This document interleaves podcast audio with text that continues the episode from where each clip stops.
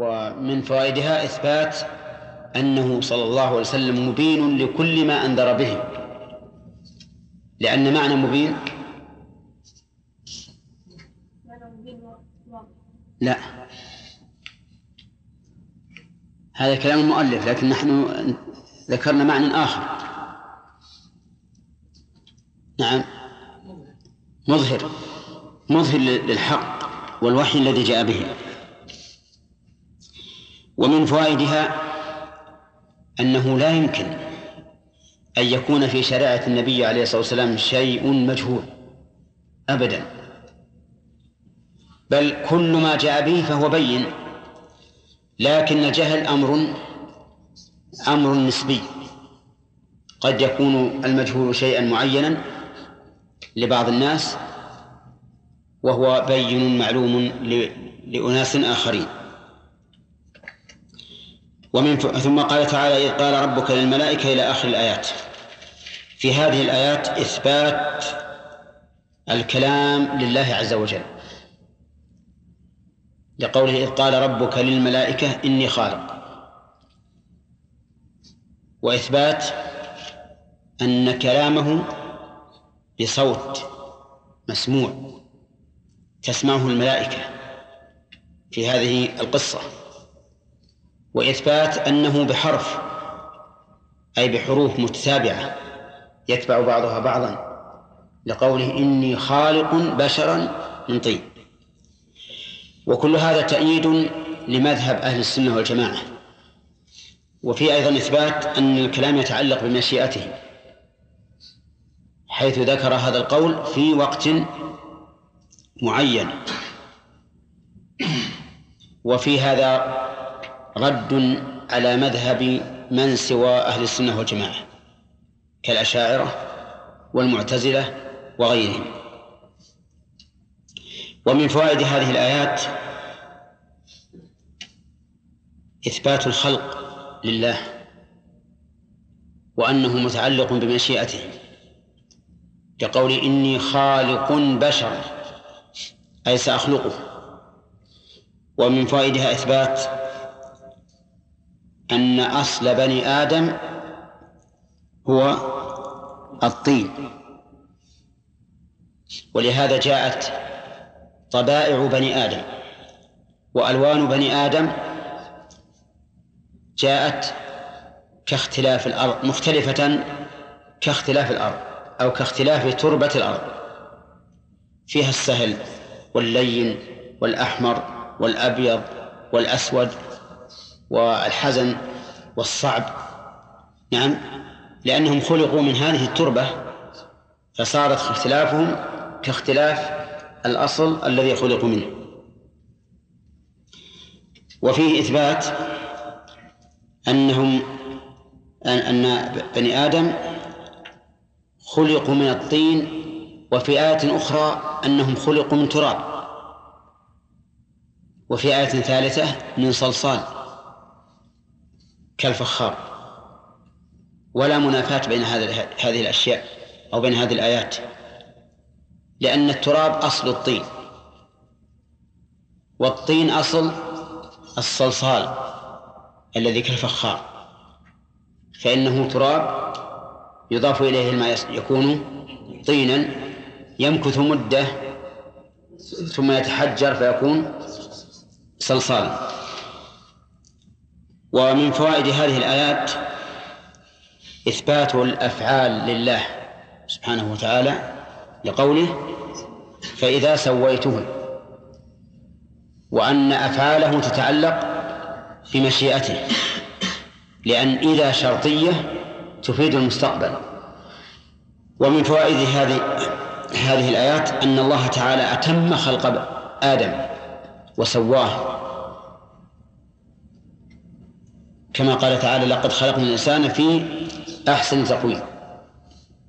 ومن فوائدها تشريف الروح التي نفخت في آدم بقوله ونفخت فيه من روحي.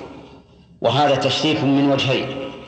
الوجه الأول أن الله هو الذي نفخ ولم يأمر أحدا من الملائكة بنفخها والثاني أن الله أضافه أضاف هذه الروح إلى نفسه المقدسة. ومن فوائد الآية أن أن العبادة طاعة الله. على أي وجه كانت؟ حتى وإن كانت محرمة في وقت من الأوقات. لقوله فقعوا له ساجدين والسجود لغير الله شرك. لكن لما أمر الله به صار طاعة وصار الاستكبار عنه كفرا. ومن فوائد هذه الآيات جواز تعليق الأمر بالشرط لقوله فإذا سويته.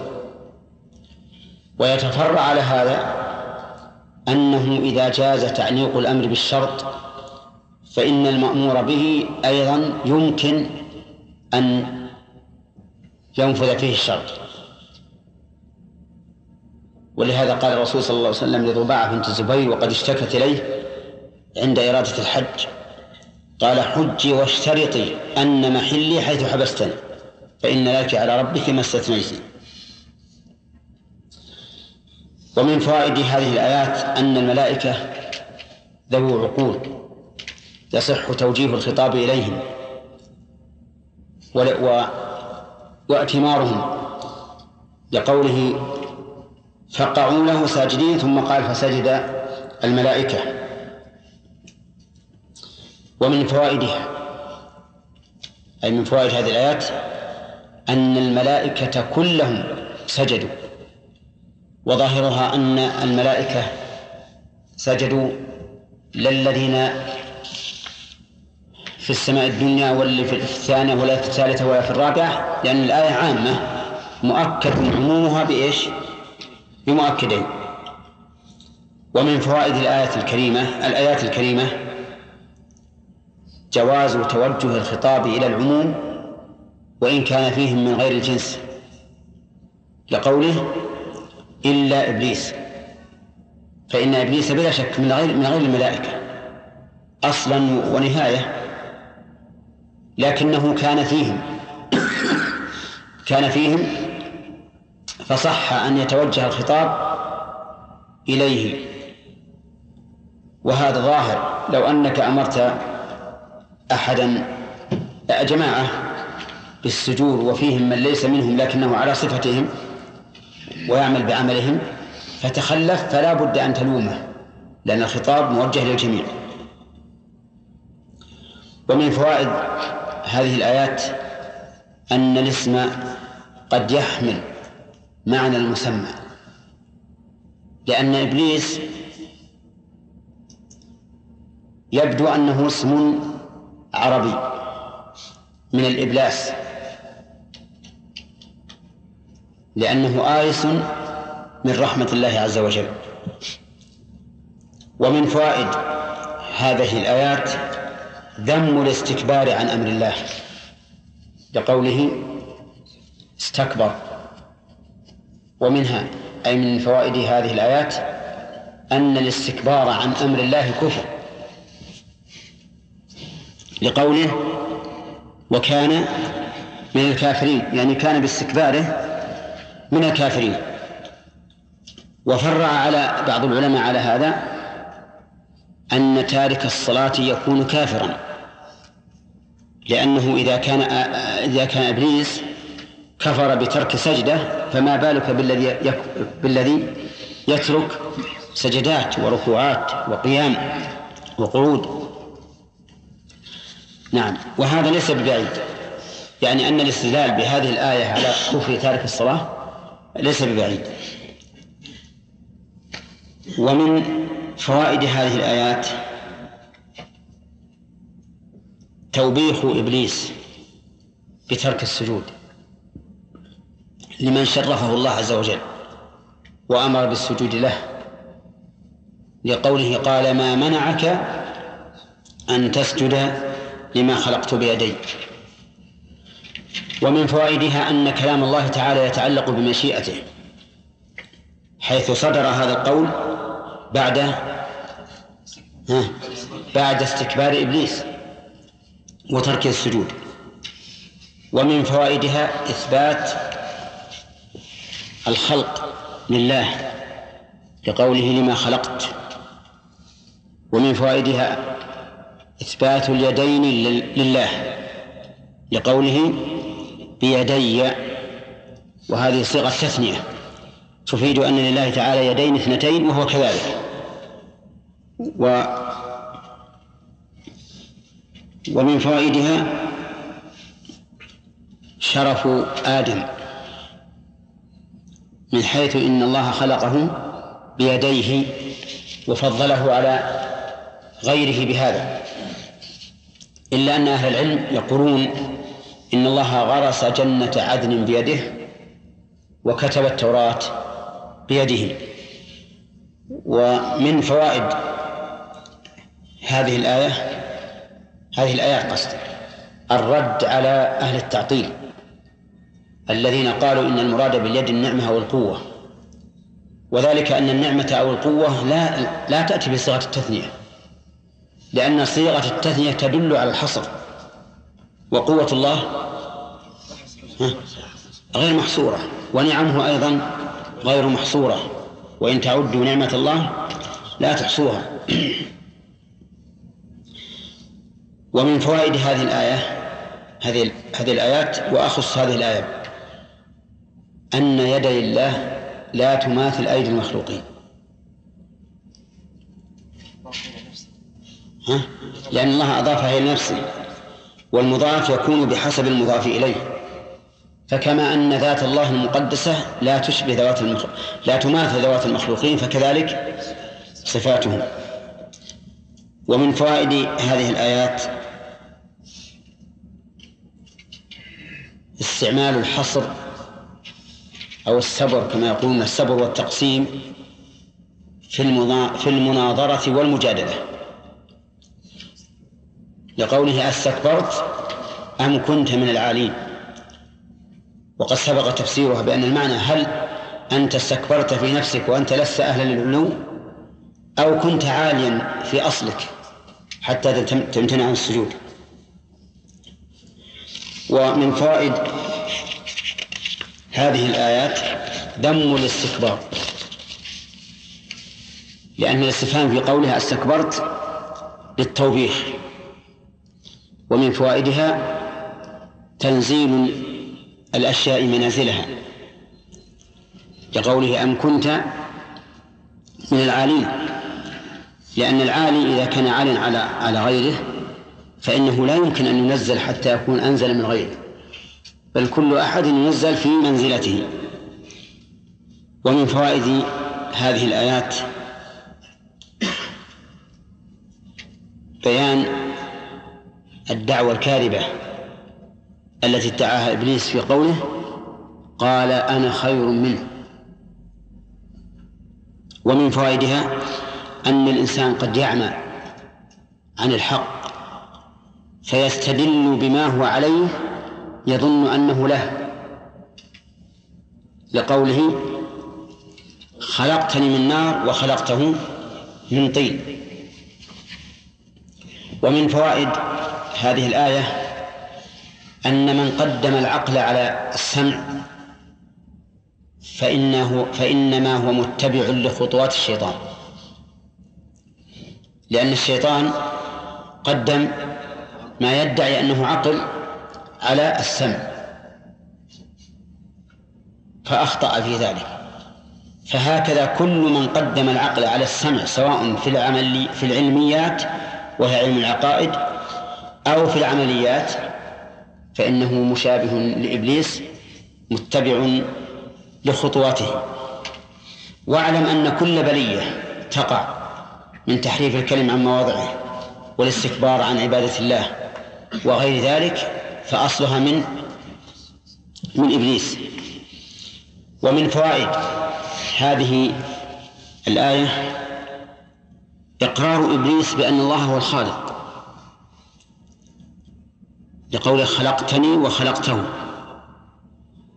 ومن فوائدها أيضا أن إبليس كان قد أقر بانحطاط منزلته عن الربوبية. لقوله خلقتني والمخلوق لا يمكن أن يكون ربا. ومن فوائدها أن إبليس أعلم بحقائق صفات الله من كثير من أهل التعطيل. فالذين فسروا اليد بالقوة هنا لو كان تفسيرهم صحيحا لقال إبليس يا ربي وأنا خلقتني بيديك. لأن الله خلق إبليس بقوته كما خلق آدم. لكن إبليس فهم أن المراد باليد غير القوة ولهذا لم ينقض. فضيلة آدم بكونه خلق بيد الله. نعم. ومن فوائدها أن الله أن إبليس باستكباره وإبائه صار مستحقا للطرد والإبعاد. ولهذا قيل له اخرج منها فإنك رجيم. ومن فوائدها أن إبليس لما أخرج أبلغ بأنه مرجوم والرجم زيادة على الطرد. كيف ذلك أخ؟ أيها النائم ها؟ أنا أشير عليك أنك تروح توضأ. نعم. ومن فوائد هذه الآيات أن إبليس ملعون. لقوله وإن عليك لعنتي إلى يوم الدين. وفي آيات أخرى وأن عليك اللعنة إلى يوم الدين. فهل نقول إن اللعنة المطلقة في قوله وإن عليك اللعنة هي المقيدة في قوله هنا وإن عليك لعنتي؟ أو نقول إن اللعنة هناك أعم فعلى إبليس لعنة الله والملائكة والناس أجمعين؟ يحتمل هذا وهذا. يحتمل أن نأخذ بالمطلق لأنه أعم ويحتمل أن نحمل المطلق هناك على المقيد هنا.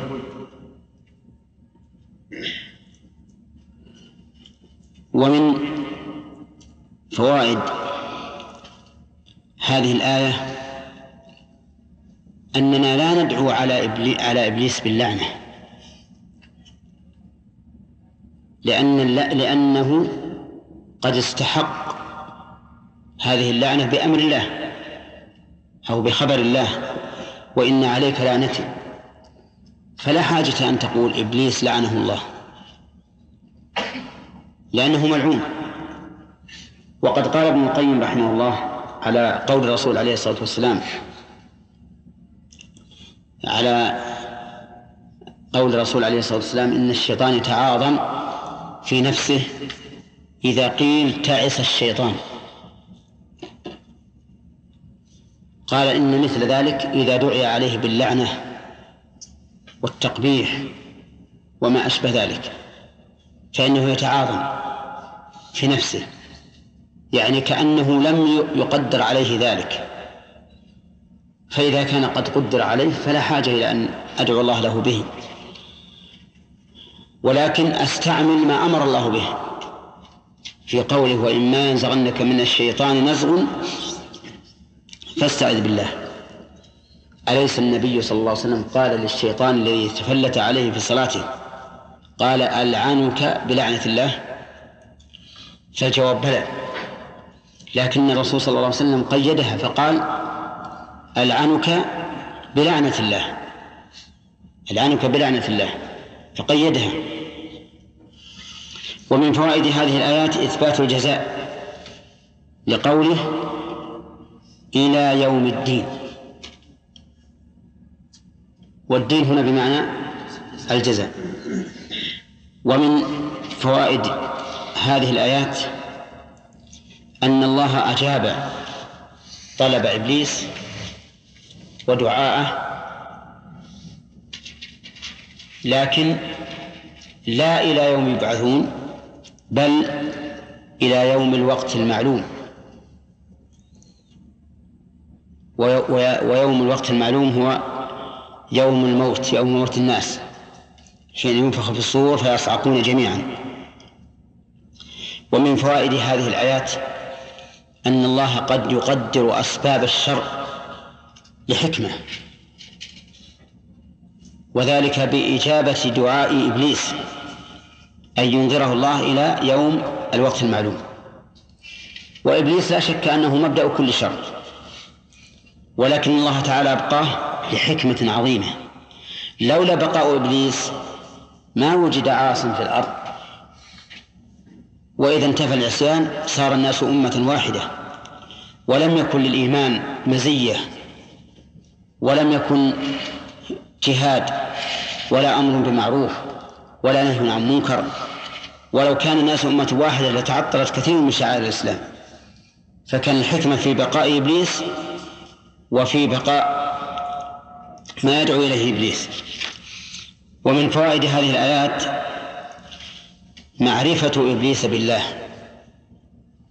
حيث أقسم بعزة الله أن يغوي بني آدم لقول فبعزتك ومن فوائدها أن من أسباب الإعانة أن يستعين الإنسان بما يناسب المقام من أسماء الله وصفاته.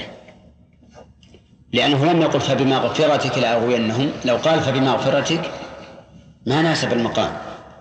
لأنه يريد أن أن يتسلط والسلطة ينافيها من الصفات إيش؟ العزة. يعني يناسبها من الصفات العزة دون المغفرة. ومن فوائد هذه الآية أو الآيات أن إبليس يعرف من صفات الله تعالى لقوله فبعزتك ومن فوائد هذه الآيات أن إبليس وعد متوسلا بعزة الله أن يغوي جميع بني آدم.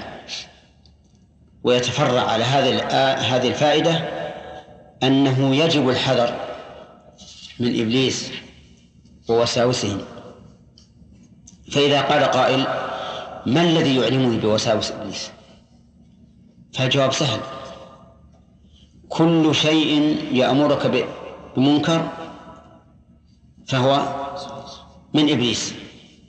وكل ما يثبتك عن الخير فهو من إبليس. فاحذر.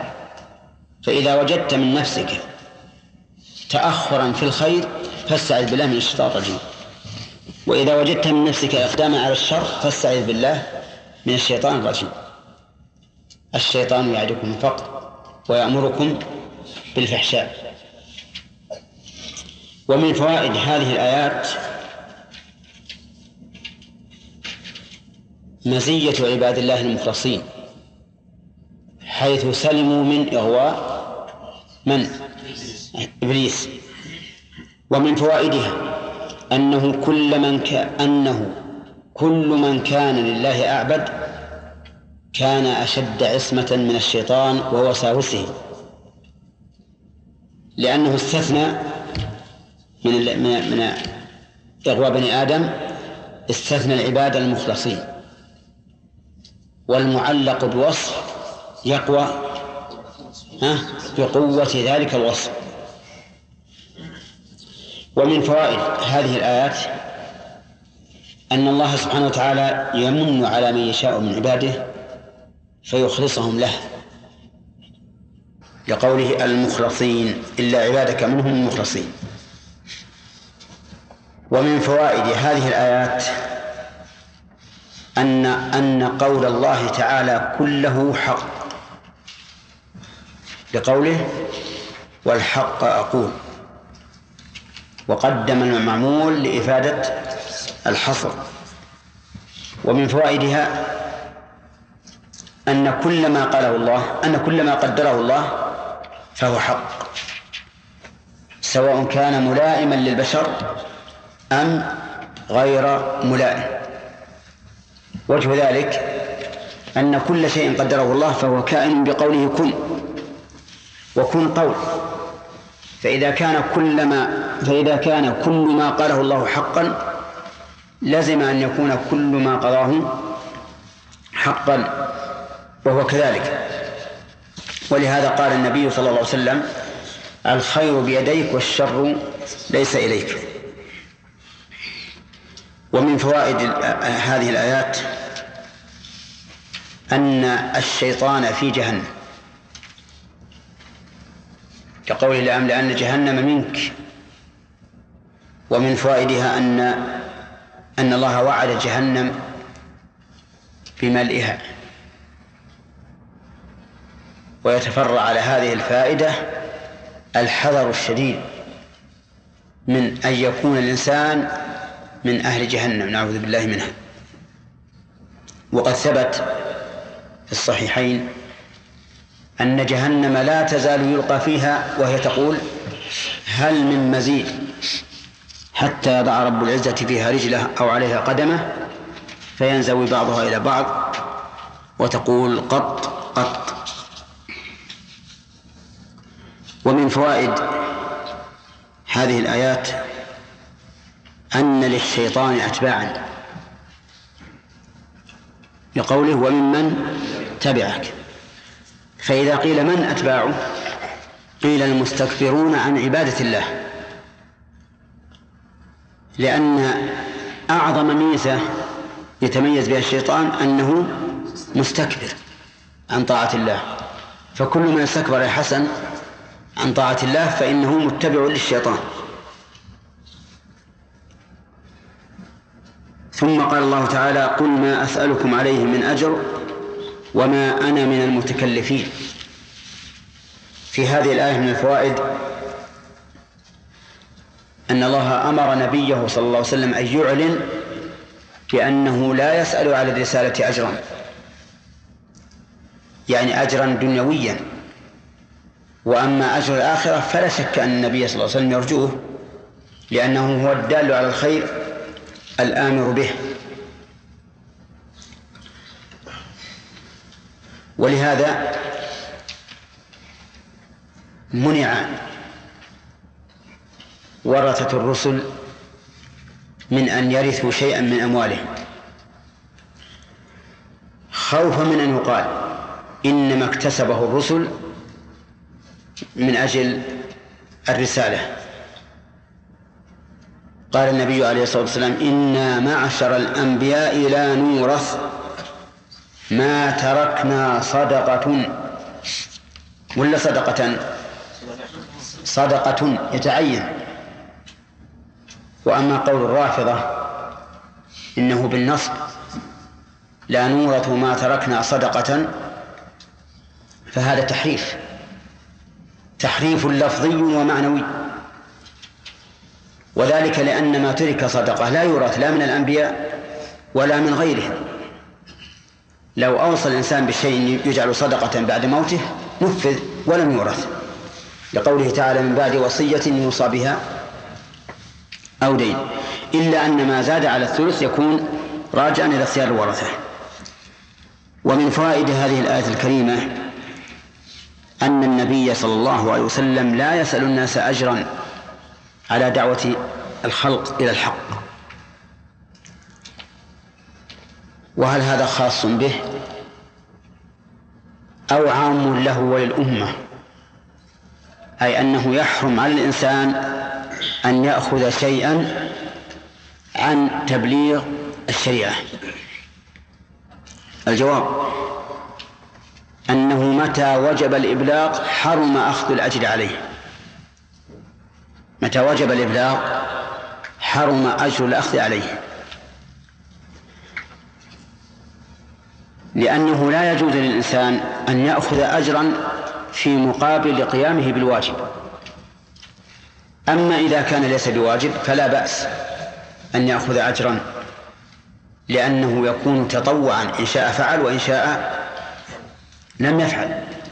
فإذا قال أنا لا أحبس نفسي لا أحبس نفسي إلا بأجر. قلنا لا حرج. ما دام ليس ما دام الإبلاغ ليس واجبا. ويدل لهذا قول النبي عليه الصلاة والسلام إن أحق ما أخذتم عليه أجرا كتاب الله. لكن متى وجب تعليم القرآن على شخص فإن أخذه أجرة على هذا التعليم يكون حراما. ومن فوائد هذه الآية الكريمة أن النبي صلى الله عليه وسلم صادق فيما أخبر به من الوحي لقوله وما أنا من المتكلفين ومن فوائدها الإشارة إلى أن من الناس من يتقول على الله فيدعي أنه رسول وليس كذلك. وحينئذ نقول من ادعى الرسالة فإن جاء بآية تدل على صدقه فهو رسول وإلا فليس برسول. هذا فيما قبل النبي صلى الله عليه وسلم. أما ما بعد النبي فمن ادعى الرسالة فهو كاذب. لأن الله يقول ما كان محمد أبا أحد من رجالكم ولكن رسول الله وخاتم النبيين. ولكن رسول الله وخاتم النبيين. فمن ادعى الرسالة أن الله أرسله بعد محمد صلى الله عليه وسلم فهو كاذب مرتد عن الإسلام يجب قتله. ولا يرد على هذا أن عيسى ينزل في آخر الزمان.